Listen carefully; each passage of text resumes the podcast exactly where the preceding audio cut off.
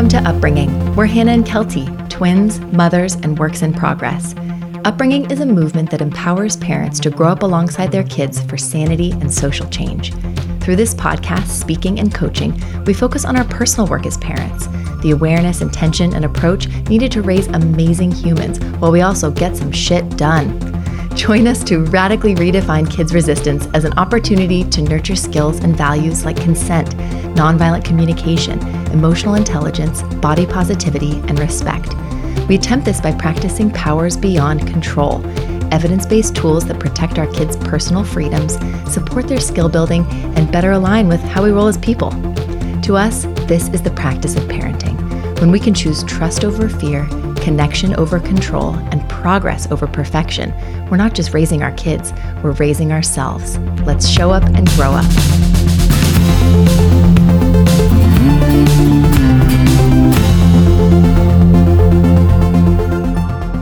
everyone, I'm Hannah. This is Kelty. Hello. We're upbringing. Welcome to uh, our live Q and A. It's a special one. It's a special one. It's a birthday Q&A. We're about to be 40. What? Yep. And we're about to launch our membership. All of it's happening this collective. weekend. It's a, it's a big weekend for us. It really is. So we wanted to pop on and say hello, answer some questions that we've been getting in our DMs, in our story stickers, and from all of you here this evening. Hello. Please type anything uh, that's going on with you. Ask us anything. We, we did a couple stories earlier saying it could be something personal, it could be something professional, it could be something about our parenting. We very often like to talk about you and all of your challenges, and I think it's fun every now and then to turn that right around on us a little bit um, and share a little bit about ourselves. Thank you for the birthday wishes. Let's mhm. dive right in, shall we? Okay, are we gonna do these kind of rapid fire? I think we should. This is impromptu. We have not discussed any of these. No, we so we'll haven't. see what happens. Let's see. Someone said, please explain the color inspo for clothes. Hmm. I think they're talking about our clothes, probably. I would assume. we don't have color inspo for our kids. clothes. Those of you listening on the podcast, Kelty and I wear uh, different color spectrums most of the time. You can find me, Hannah, in reds, pinks, oranges, those types of colors, the warmer colors. Yeah. And you can find Kelty in the blues, greens, purples, the grays, those types of colors. I feel funny talking about us. It, it does feel Feels a little weird. bit weird. Well, let's go through these quick. gonna go then. through these quick. Okay, yeah, I feel like this was a, a co- color spectrumy thing that, that our parents did with us, for us, when we were kids. And throughout our lives, alternatingly, we've kind of picked it up and dropped it and picked it up and dropped it. And mm-hmm. it's just felt really good the last couple of years. Mm-hmm. That's my fast answer for that. Mhm. What do you got? It just makes it feels like me. That's why. That's why we do it. Yeah, totally. Just kind of happened. Someone here said we're working hard on just sitting with our their, our feelings and helping our six year old understand that it's totally okay to be upset. We can own our feelings and still be safe. Hmm. Yeah, and own our feelings as in you know not be our feelings, not feel shame for our feelings, Not but need to take responsibility. be aware of them, mm-hmm. notice them, right? Hold space for those. Yeah. Cool. That's great. Thanks for sharing that.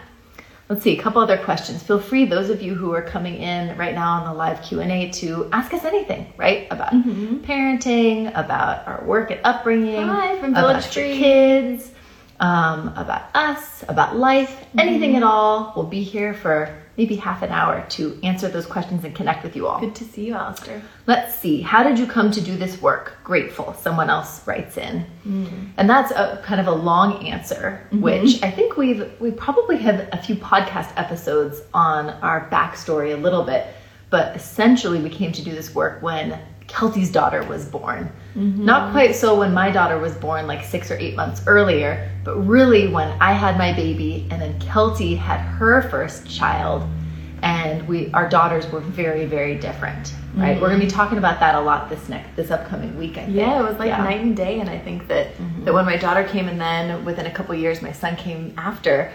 I think it was a big realization to us that uh, the way we engaged with our kids meant everything, and that no kid is the same as others, and that some challenge us, aren't more challenging, aren't hard, aren't bad, aren't too much, but challenge us as people to be growing our skills, to be building patience, problem solving skills, to be learning and reading up on how to support sensitive and strong willed kids' nervous systems mm-hmm. and their little hearts and souls. So mm-hmm. that was kind of our big transition um, through our, through parenting and to kind of journey into this work. That was eight years ago. Yeah, I can't yeah. even believe it. Eight years Someone ago. else had said, "What did you both do before having kids?" uh, we did Yeah. a lot of things. Mm-hmm. Yeah, we came from from kind of a, a mixed background.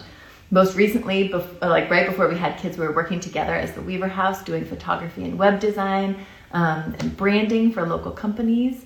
Um, shooting a lot of weddings and portraits and fun stuff like that. I mean, we've been, Kelty and I have Mm-hmm. been working together and in conjunction for our whole lives. So we've always, since we were little, done projects Mm-hmm. together, um, brainstormed ideas for new things. Art um, projects, our books. all sorts of stuff together. So I think it, when I look back, it makes total sense that we would end up being here together, doing this work together. Maybe not in the child uh, realm and the parenting realm. We never would have guessed that. Mm-hmm. Yeah. But I think it makes sense that we work together. I came from a, a science and research background. I worked at OHSU here in Portland, running a research lab that studied people's brains, their impulsivity. Um, hepatitis C, a bunch of other different things, um, which was a great opportunity. It was awesome. I started grad school. I dropped out of grad school. I started doing fun stuff with Kelty instead. Uh, started living living my best life basically, and the rest is history. Yeah. Okay. Um, any what are the other questions? Let's see. Anything else kind of of the personal realm, and then we can get into kind of parenting stuff a little. Yeah. Um, what do your husbands do, and are they best friends? Someone asked. I wouldn't call them best friends, but they like each other quite a bit and spend time well together. I feel like that's the most we could ask from, you know, non Jane Austen siblings, husbands. I know we tried. We tried so hard to marry brothers. We Oh, tried man. so hard, and it just didn't work. So um, I'd say that our, our situation with my husband Alex and Kelty's Justin is Mm-hmm. is is very secure, healthy, balanced, all the things. Yeah, if they liked each other as much as we liked each other, that could be problematic. we'd probably never see them. Who would take care of the kids? I know. Yeah, exactly. exactly. We have again another podcast episode on how we all live on the farm together and how we figure out our relationships, like our twin relationship in comparison to our marital relationships and parenting relationships. Um, what podcast was on? Committed, I think was the podcast. So we can link that later in the show notes. I think it's on our website under speaking. Yeah, Yeah. if you want to learn more about that. We're being kind of What do brief the here tonight. do? That's kind of a complicated Oh. topic too. Gosh, I mean, don't ask us what anybody does because we're It's like we're really, really, really hard pressed to define people's jobs appropriately. I would say. Mm-hmm. Uh, my husband works. He's a, like in video, sound editing, sound design, video editing, video design. Um, for, terrible for a local yeah, bank. yeah, for a, uh, not a bank. not a bank. No, Um, what's it called? credit union. Credit union, yeah.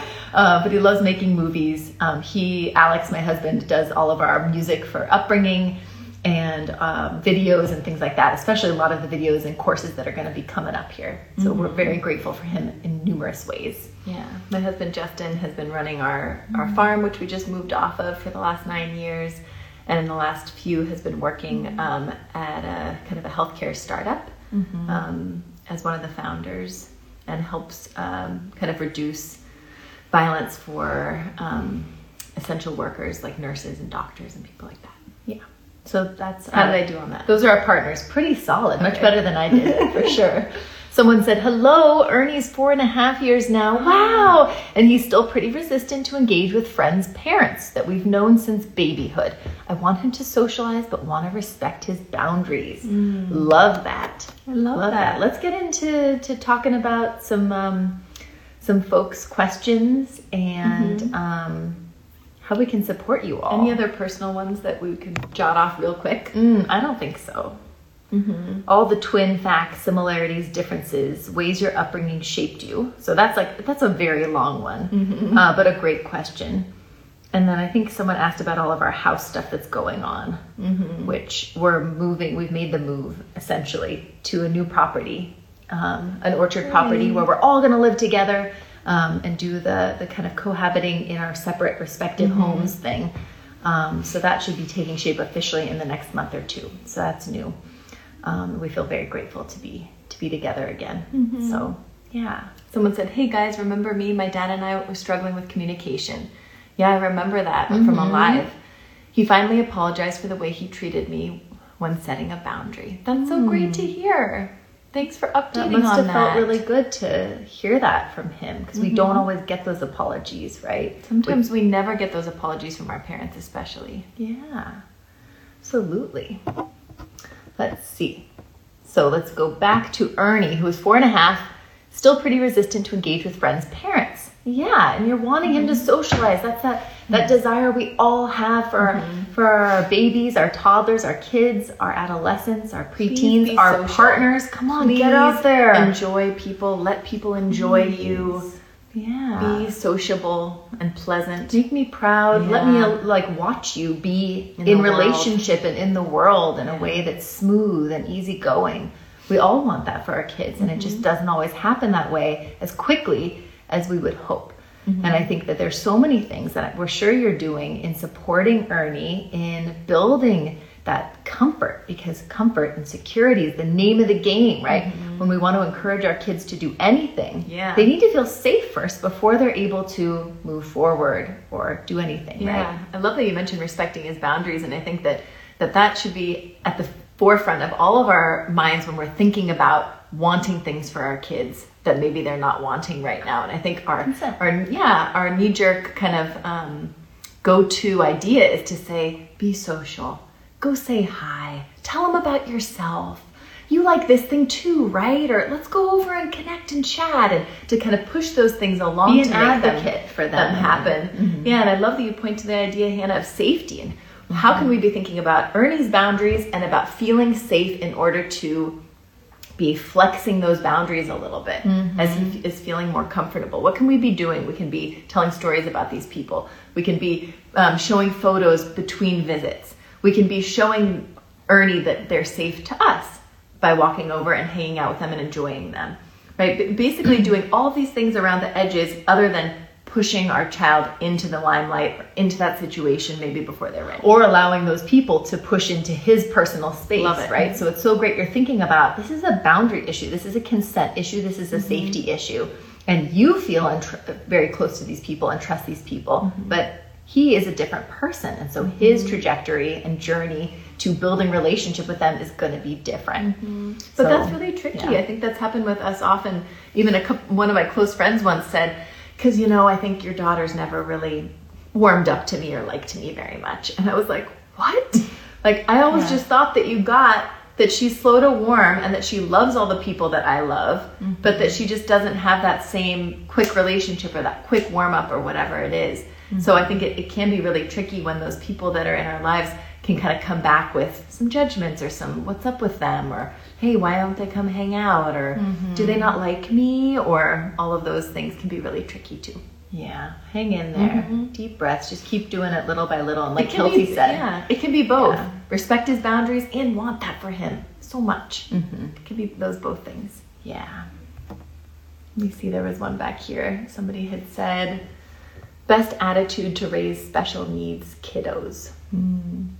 That's a great question. A great question. We don't, we don't have special needs kids, so I don't want to speak for um, to that specifically, or or as a as a parent of someone with serious special needs. But I think with any of our kids who are on that kind of neurodiverse, sensitive, strong will, um, temperament spectrum, I think the best attitude that we can adopt is meeting our kids where they are and how they are. acceptance Yeah, mm-hmm. in a lot of ways. Yeah. that's what comes to my mind first. But I'd love to hear what other people have.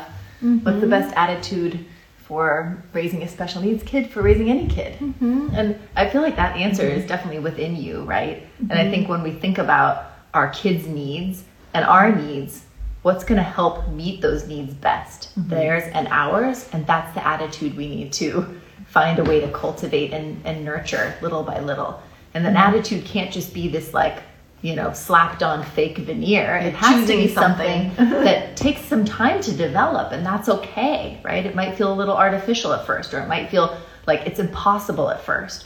Right? We talk a lot in upbringing and in our upcoming community about the role, right? Mm-hmm. And the role that the way we show up with our kids is influenced by our beliefs and our goals about them. Mm-hmm. And so, so much about it is doing that early work in what do I believe about my child, right? And their mm-hmm. needs and their wiring and their behaviors, right? And their mm-hmm. feelings.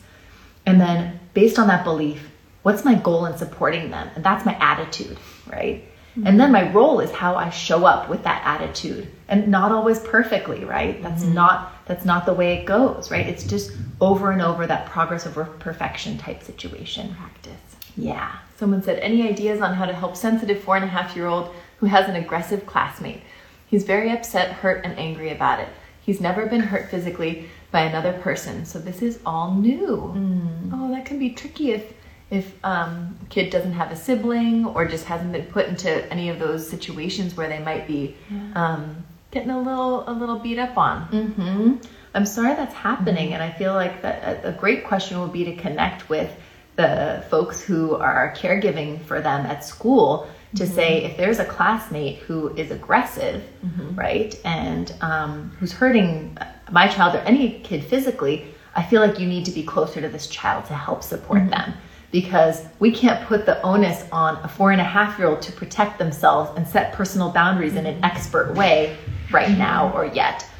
So I think one prong would be connecting with the school to say, this kid isn't bad, that's, you know, harming my mm-hmm. child. This kid needs extra support. I hope you can give that kid that. Mm-hmm. So that my child and other kids can feel safe too interacting and doing that. And then the second part would be with our child, what we can what we yeah, can do. I think our kids in those moments look to us Tell me, how should I feel about this? Should I be upset, hurt, and angry about it? That could be one feeling that our kids sure. are having. And I think we never want to negate those feelings if that's how they're feeling. Mm-hmm. But I think that we can explore those feelings that they have. Oh, you feel hurt, tell me more. You feel angry, what makes you angry about that? That must have been surprising. Walk me through what happened. Create a safe space for them to storytell if needed over and over and over again to process what happened? How can we be that safe landing space, that neutral perspective mm-hmm. where we're not demonizing the chi- other child, we're not defending the other child, yeah. we're holding space.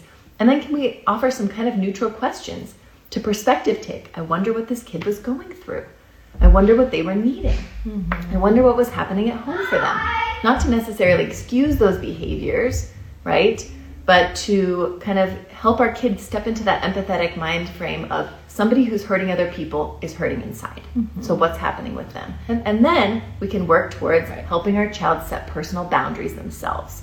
Right? Mm-hmm. Lifelong you, skill. What can you do? Did you notice what was happening before he hit you or she, whoever? Did they start making grunting noises? Did they get too close? Mm-hmm. What was happening right before?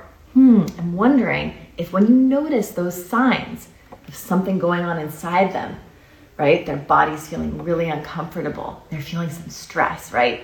What can you do? And then we want we give some space, and they're like, "Fuck, I don't know." They have no idea. So, they, mm, well, something that I do sometimes if I'm around people who are getting too close or who I don't know what might what they might do is I take a little space myself. So I might go sit on the other side of the room. Do you feel like that's something you could do with this kid? What else could you do? You could use mm-hmm. your words first.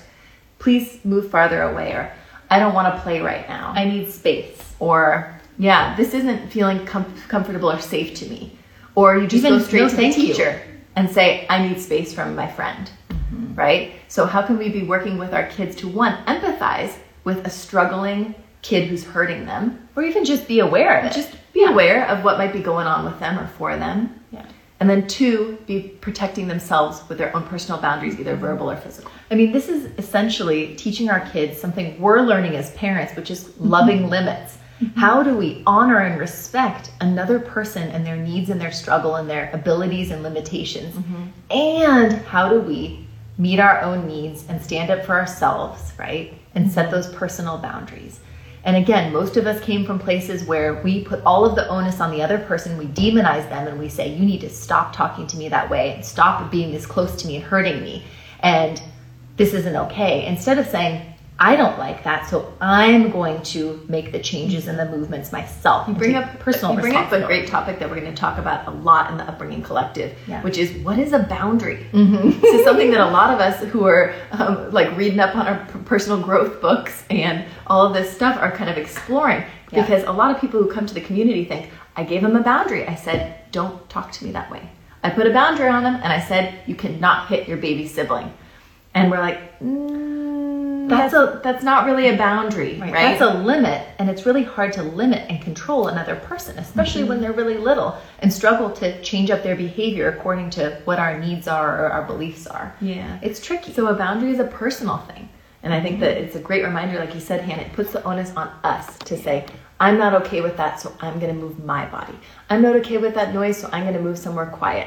I'm not liking this proximity, so I'm going to step aside or create some space between us, mm-hmm. whatever it is, right? Mm-hmm. I hope that helps. Yeah, Allison said, Thank you. Great ideas about being neutral for him. I feel angry about it too. Yeah. And so, also separating our feelings about the situation from our child's experience and saying, mm-hmm. I don't want to color their experience and say, You're a victim. Yes. Oh my gosh, he you're was a victim. so mean. Ugh. Right? What we want to say is, Wow, I'm again, honor them. I'm so sorry that happened. That must have bothered you. It sounds like it did. I wonder what why that happened and what can we do about it, mm-hmm. right? I so we want to be that that inner voice that our kids will ultimately have. Mm-hmm. We're cultivating that right now with them, saying mm-hmm. when something uncomfortable happens when they're older, we don't want them to immediately go into a shame or blame spiral. They are wrong. They did it. Poor me. I'm so upset about this. Mm-hmm. We want them to be cool, calm, collected. Hey, that happened that didn't feel good to me. Hmm. Why did that happen? Like, am I okay? And then, why did that happen? And then, what can I do? Not to meet this other person's needs or excuse their behavior, but to meet my needs in a way that works for both of us. Mm-hmm. Life skills, baby, for sure.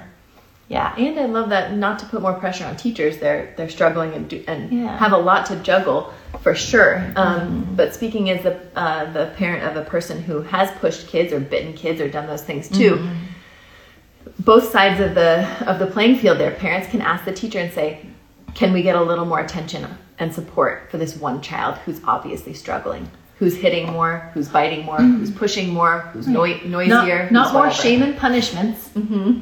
more support yeah more support yeah bella hello you said we've just moved. Woo, no more downstairs neighbor drama. Oh, good. And the boys, five and a half and almost four, are now sharing a room, clearly having a lot of transition tension move, fall activities, etc. Mm-hmm. Any tips for how to ease into room sharing, respecting one another's bedtimes and wake times, personal spaces, etc. Oh man, this this would be a great conversation, a very large conversation mm-hmm. in uh, our upcoming coaching. And you've done our, our small group coaching, so it will be very similar to that, Bella, mm-hmm. uh, in our membership community coming up. It's such a great topic, being like, wow, when we have these transitions happening mm-hmm. with school, with which we have a few questions I think on school transitions, mm-hmm. with a new bedroom, with a new bedtime routine, with a new sibling, with a new sibling mm-hmm. maybe. All of these types of things like how what do we do? How do we support the transition? It's not how do we make it perfect and go mm-hmm. smoothly right from the beginning because that's just not possible. But how do we support both kids? Right? And and also remember that this is going to take a little bit of time and it's going to be kind of an ebb and flow type process mm-hmm. where they learn not by being told and protected that you need to do this and you need to do this in mm-hmm. each of mm-hmm. your bed spaces and don't be loud and be quiet here and this and that, but allowing them to kind of learn from actually doing it, mm-hmm. actually waking one another up here or there, mm-hmm. actually being woken up. Actually crossing boundaries into each other's beds or play spaces or all of those right. things I, I, love that you point out that we have this idea of like, can I just hedge all of this ahead mm-hmm. of time? Can I just make sure that I plan this all out so that we have no issues? And I think that yeah. it's such a hard reminder, but a liberating one in some ways to say all of the challenges that come up are growth points. Mm-hmm anything that, that goes quote unquote wrong or that we quote unquote struggle with or our kids do are opportunities for growth and for connection and for problem solving through it. Mm-hmm. I think ultimately it's always great to think, well, what would be the ideal scenario for my 5 mm-hmm. and my mm-hmm. four and a half year old? If I can picture it in my mind, what would it look like? What would it feel like? Mm-hmm. And then say, okay, that's so great. We're going to get there. And it's not going to happen. I thought you were going to say away. we're never going to get no, there. we're going to get there, but I can't expect that right away. Yeah. And say, what can I expect right away? I can expect what I observe. So start observing. Get into that kind of um, detective mode Taking where in data. where you're saying each night is a grand experiment, which it's a lot of pressure and really mm-hmm. hard, high stakes to put experiments after 4 or 5 p.m. because we're mm-hmm. all fried. Our mm-hmm. kids don't do so well either. But if you're trying to combine them to a room, then it is grand experiment and it's going to be happening in the evenings, right? I think my biggest recommendation for this question about putting this uh, almost four and five and a half year old in one room together and it being this new thing is to ask more questions than you do give solutions and talk or lecture. And I think that with those ages, they are primed Yeah. to be part of this kind of like new, like whatever you call it, the clubhouse, the nest, the tree house, the whatever, this building of this new culture in their bedroom together. And how can we be portraying that as this like really sacred, special thing that they get to build alongside us, right? And we ask more questions. What do you guys think about for space? How do you guys feel about crossing sides? Do you guys want to get these spots and maybe you'll switch sometime? What do you guys think? Like, if he goes to sleep and then you're awake, what do we do? Mm-hmm. Everything can come out in questions, What right? would be the plan for that? If mm-hmm. you're needing this and he's needing that, mm-hmm. how would we want to play this? Or Right. what if you're sleeping and you hear your brother up and awake? Do you feel like you might be able to just kind of turn over and try to go back to sleep? Would the, are the blinds dark enough? What else can we do? And Right. like you said, Hannah, thinking of it as this kind of like grand adventure and experiment for for your sons to be on the journey of with you. Mm-hmm. Is it sons? I can't remember Bella.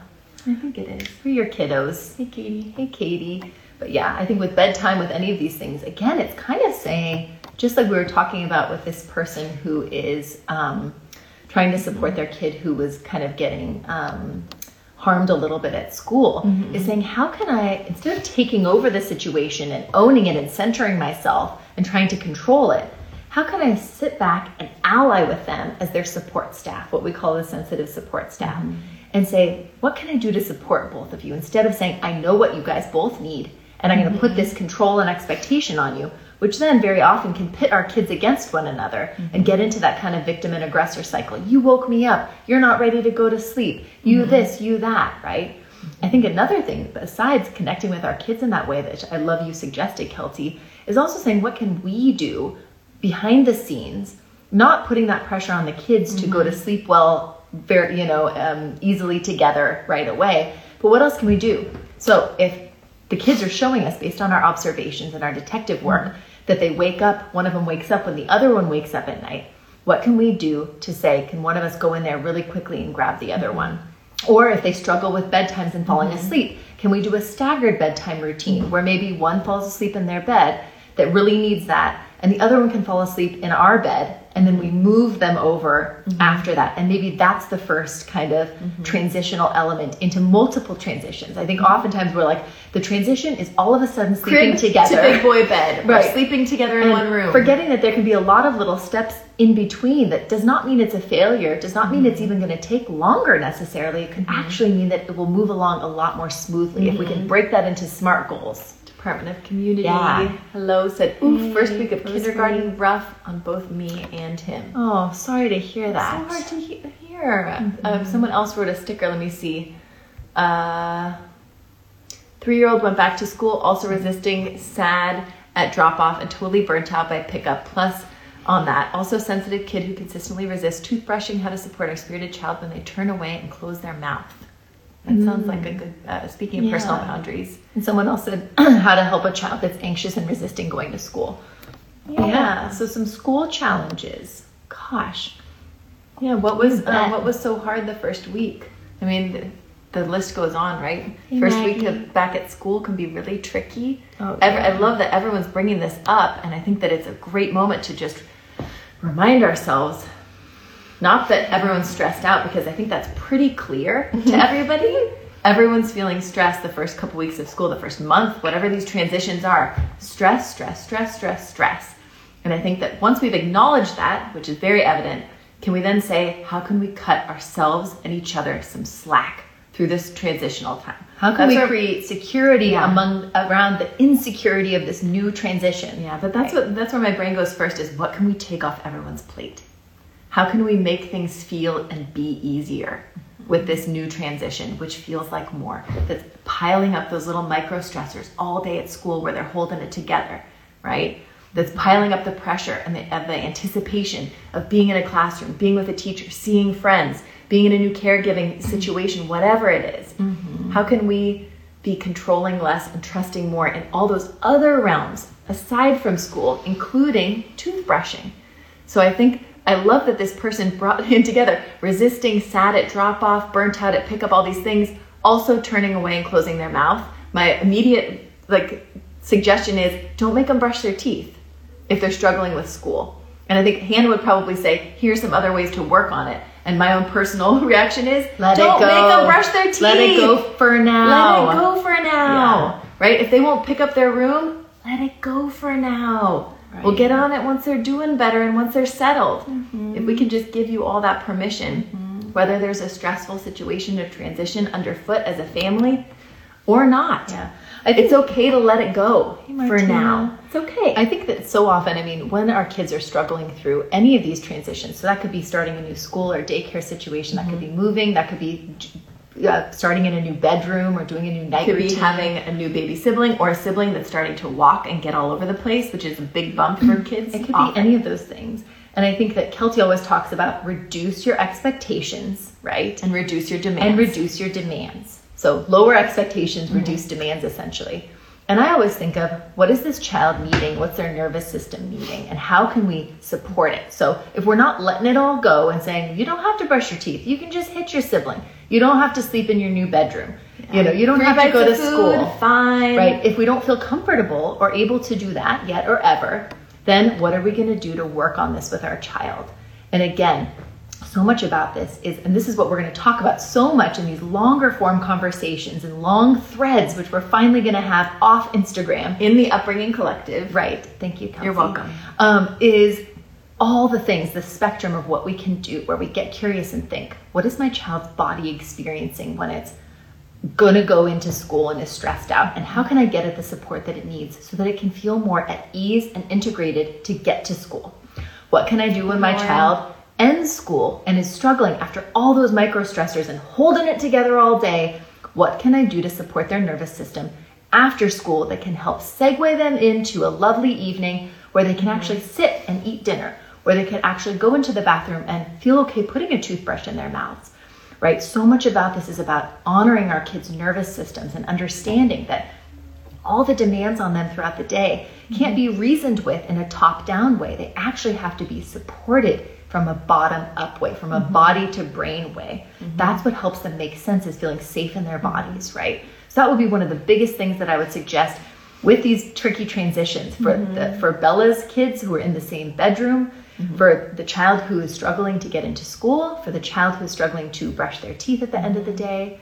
We had a few other examples. I'm trying to remember I love that now. you're bringing up this idea of respecting and honoring their nervous system as a fact on its own, and also to hopefully ease the stress, the transitions, all of the things. And I want to mm-hmm. also just bring this back too to the fact that we need to respect our kids' rights, like basic human rights. Most of them didn't choose to go to school, right?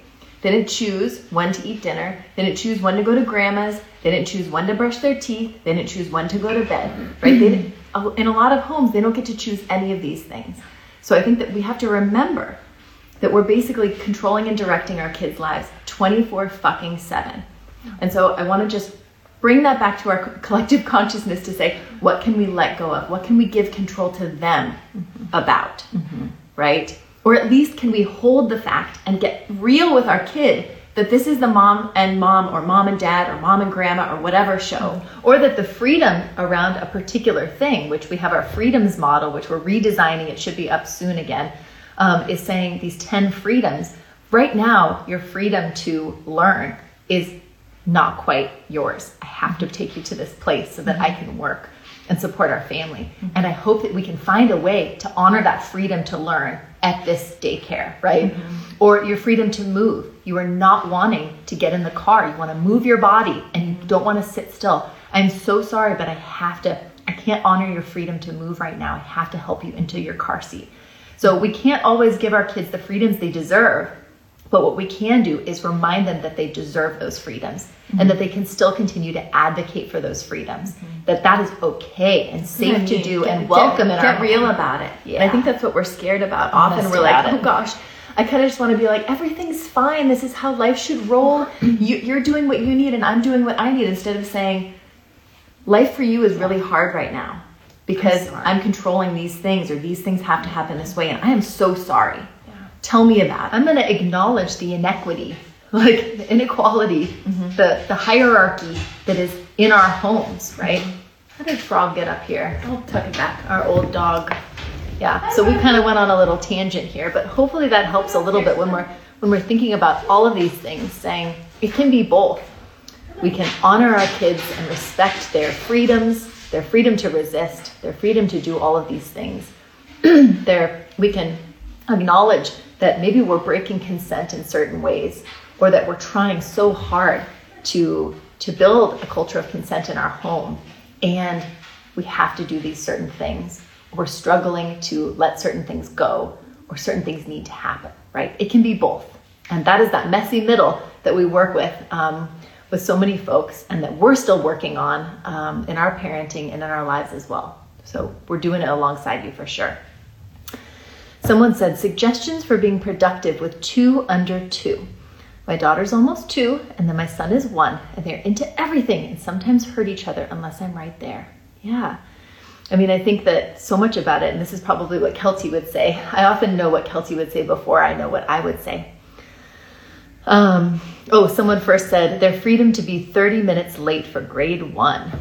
I mean, a freedom, they have a freedom to resist going somewhere that they don't want to or resist being rushed somewhere, right? That's the freedom to choose when we talk about transitions. This, um, but they don't necessarily have a freedom to be late. So that could end up happening, but it doesn't necessarily have to happen. So much about this is finding that middle way and saying, can we acknowledge the freedom and still move through with the day to day? That's that fine line that we support parents in getting to. Okay, back to this one. So, two under two, you're wanting to be productive, but they will not leave anything alone or each other alone. And I was going to say, your first thing that you would say, Kelty would say, you need to redefine, redefine what productivity, productivity is. Yeah, right. Yeah. So why don't you just answer the question?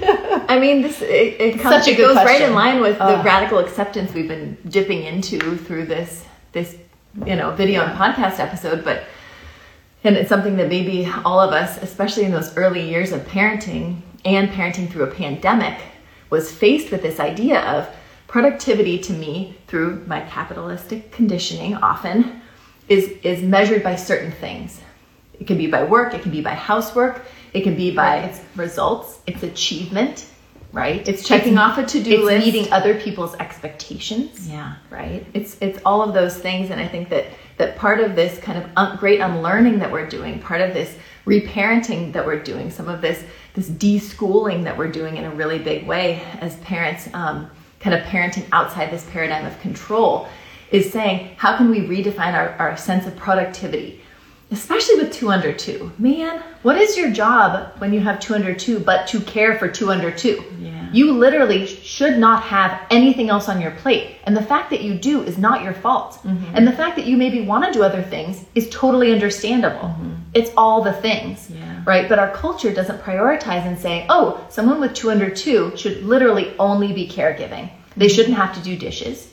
They shouldn't have to. That's like a solid manage a nanny or caregiving right. location ratio right there is two ch- children, babies under two, to one grown-up human being who yeah. literally should do nothing but just focus on right. caregiving. Well, and this person says, I hear that and I'm choosing them first always, but man, my house is a mess. Absolutely. And so that's what's so beautiful. You are on it. You get it. You're mm-hmm. you're there. You're like, this is fucked up. These expectations that are put mm-hmm. on me to care give, which is mm-hmm. child focused, and to do all of the house stuff as well. Mm-hmm. This is not a job that one person should be doing. So I just want to mm-hmm. validate that you are going above and beyond and doing multiple jobs here. Mm-hmm. So bravo to you and every other parent who is basically parenting because we're all doing a million jobs that mm-hmm. should be paid for, like, or be paying us, right? Mm-hmm.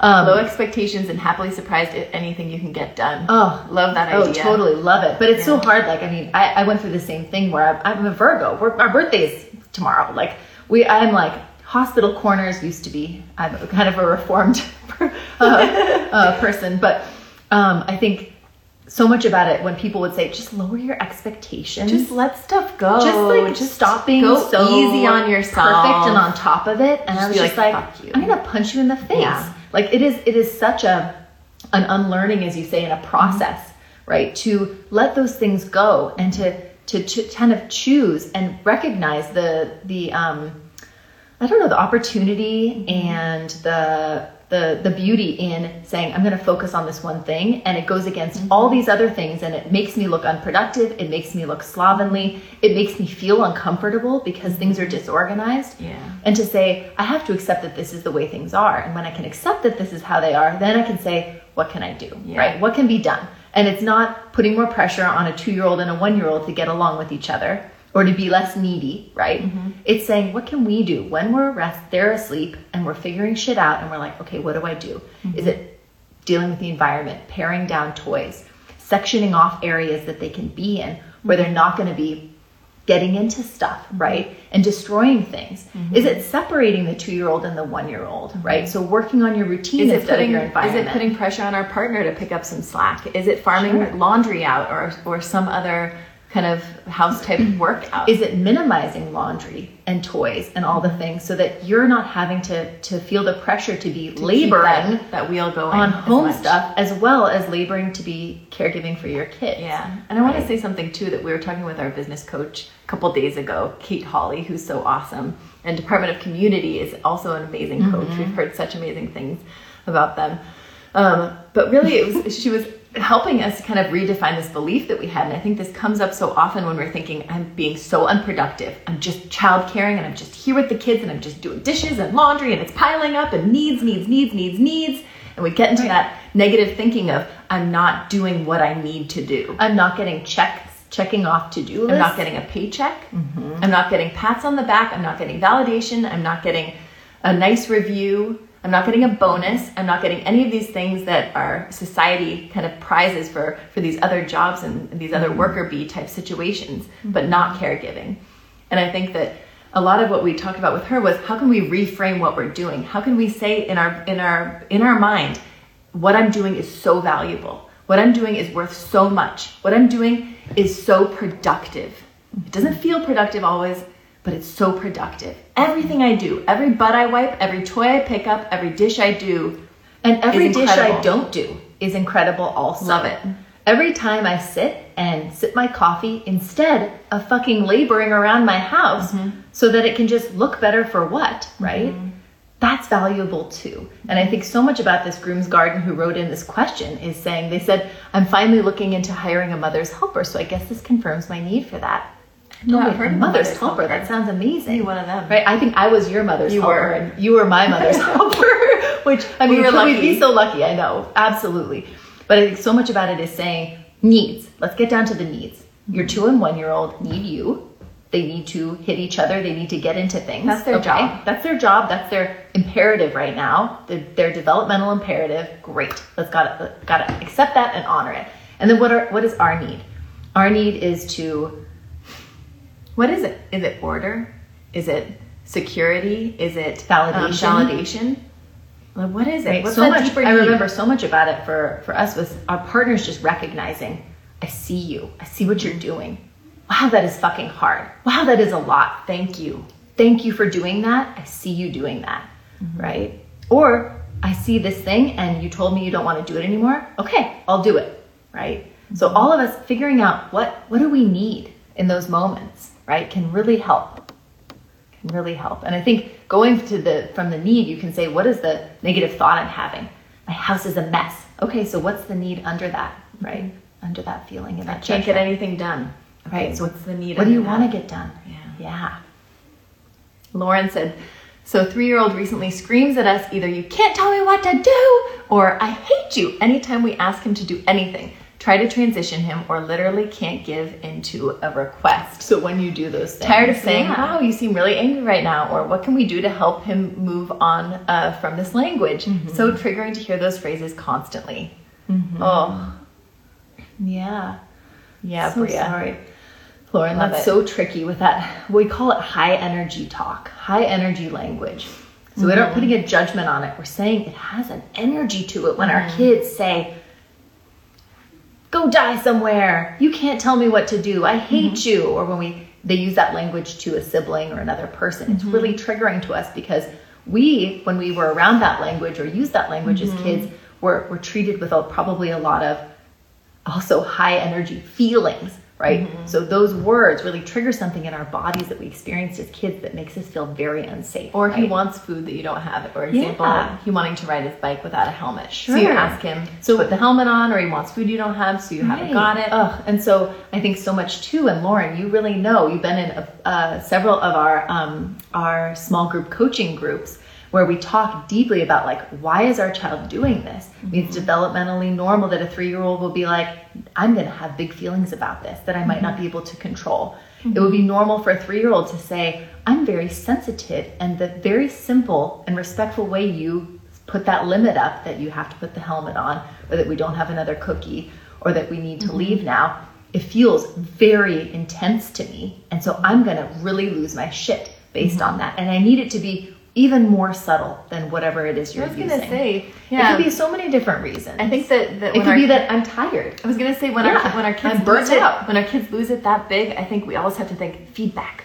Okay, what is this mean meaning? What is what are they needing? First of all, like you always point to, Hannah, what's going on in their body? Are we regulating their nervous systems? Are we supporting their bodies um, integration and feeling comfortable physically?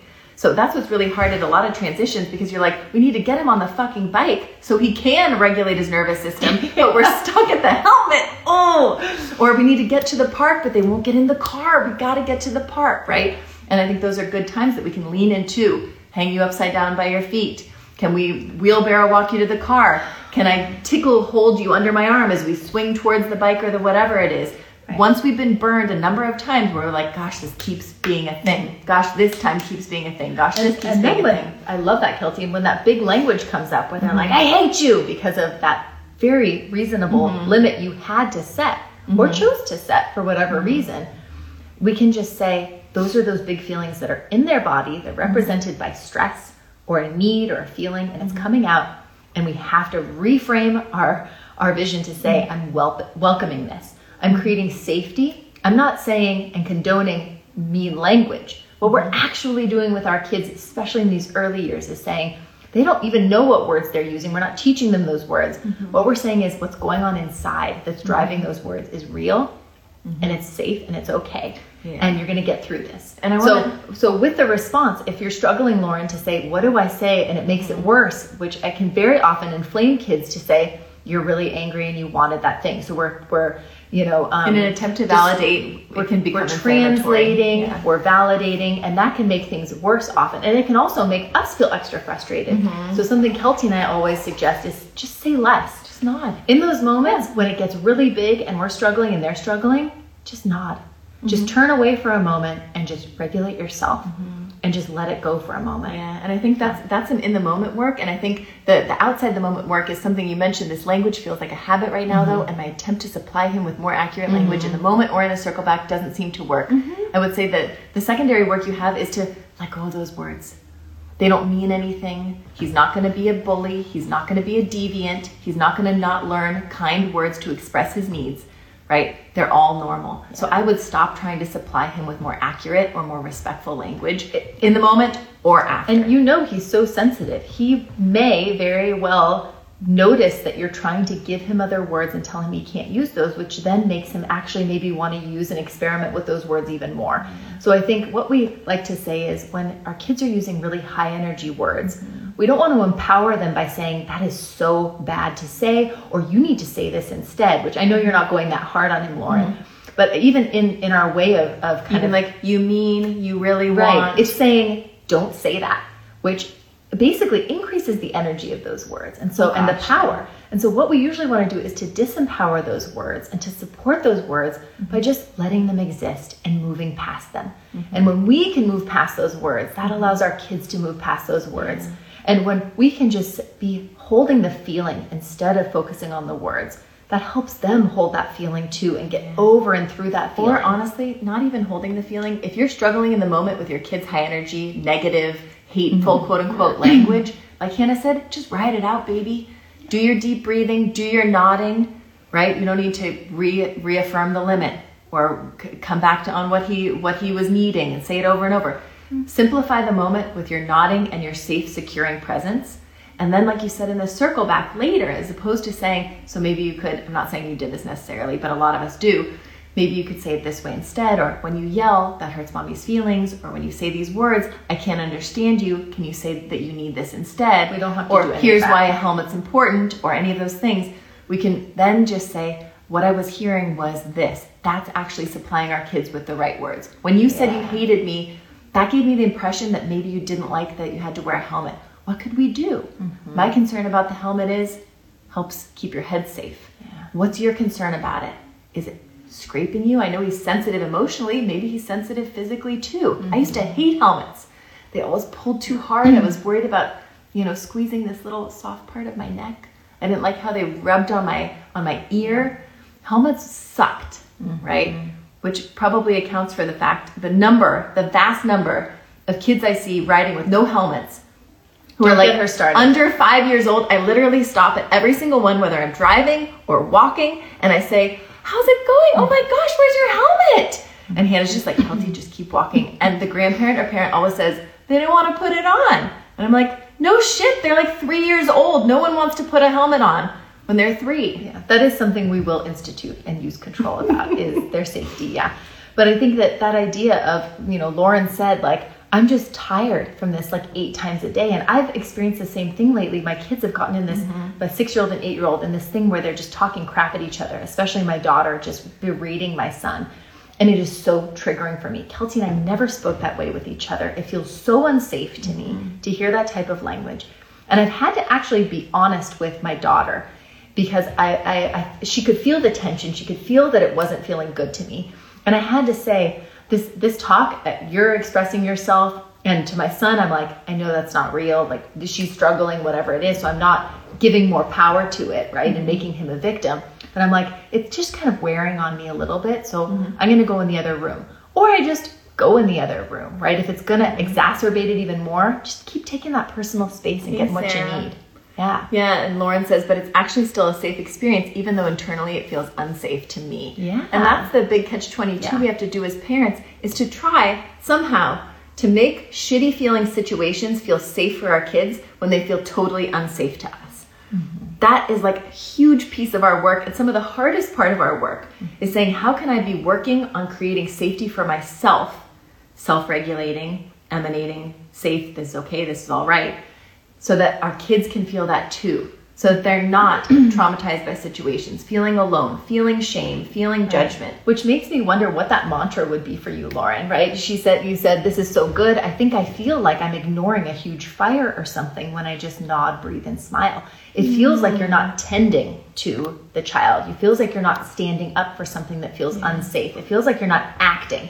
And so I think reframing to say, What can I do that's acting, that's actually going to be productive for them and for me? Another redefining of productivity here. Exactly. What's that action going to look like for me? Is the action going to be um, doing a couple push ups really quick? Is that action going to be nodding and going, yes, oh my gosh, totally? And like getting some voice out, which feels really good and can actually kind of sometimes snap them out of it a little bit because they're like, what's mom doing? Like, you're not struggling. You're like, why is she going of like this while I'm freaking out? because it feels good because it lifts my spirit Yeah. right what kind of grounding techniques can you be doing that mm-hmm. can support you and make you feel productive Or can you be rewriting those? Deep breaths are productive.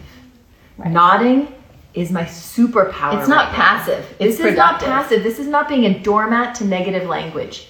This is productive for my child to feel safe in his feelings. Mm-hmm. But that's a tricky. Feels really tricky, especially with with our sons, right? Mm-hmm.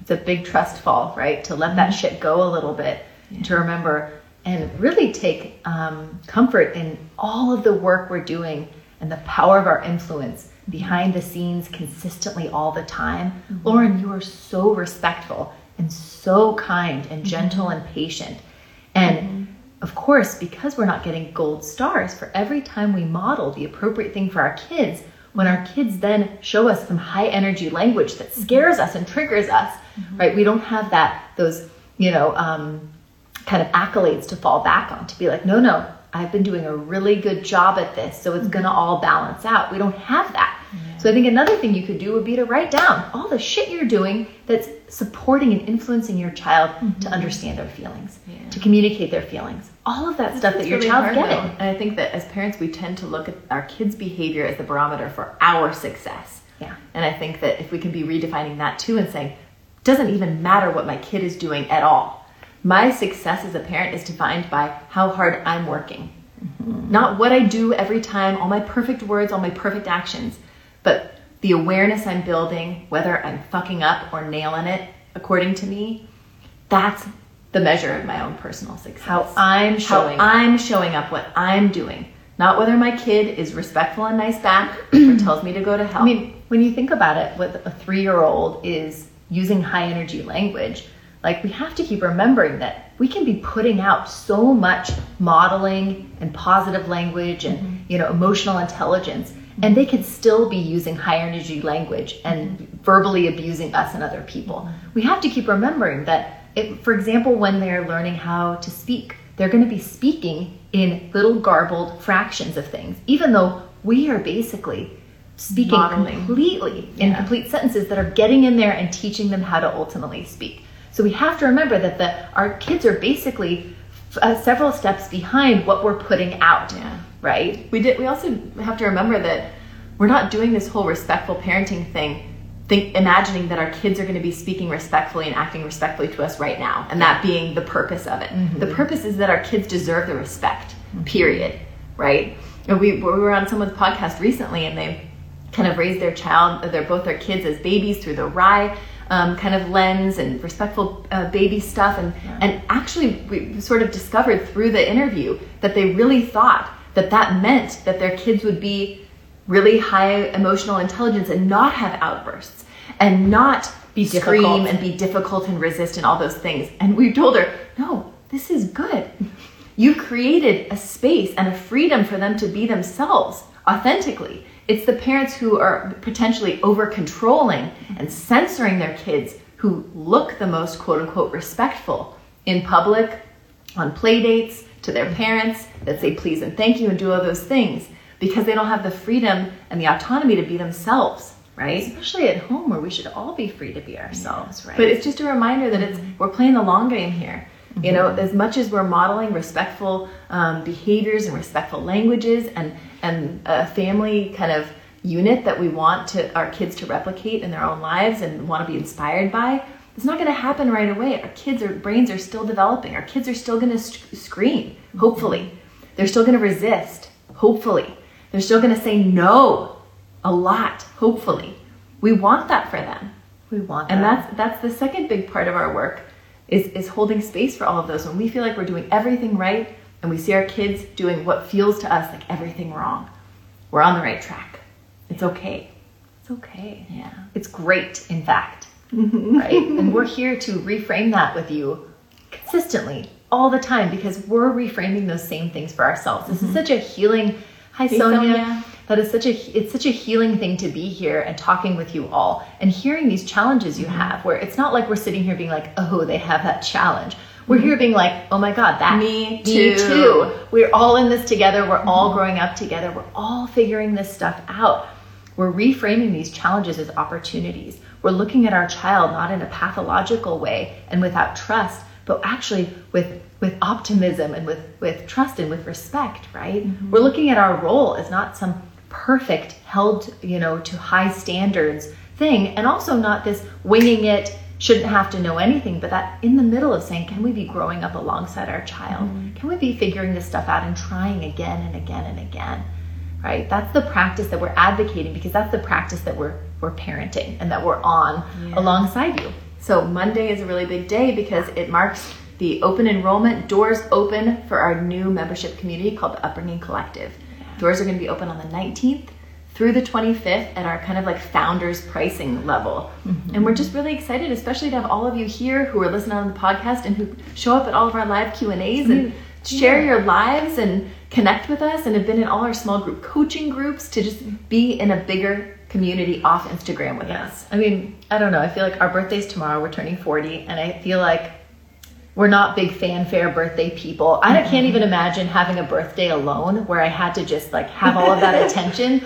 And I think when I think about what I want for my birthday, I just want to be in community with all of you in a real way where we're mm-hmm. actually able to connect like on screen weekly mm. and and get to know each other where we're able mm-hmm. to leave chats and and threads yeah. and pictures and updates for one another. Like we've gotten to know a lot of you really well the last three years um, here on Instagram and on the podcast, and it's been so meaningful. And I just feel like it's such a um, I just feel so grateful to be able to kind of take this to the next level where we can actually really do a lot more work with a lot more of you um, all together.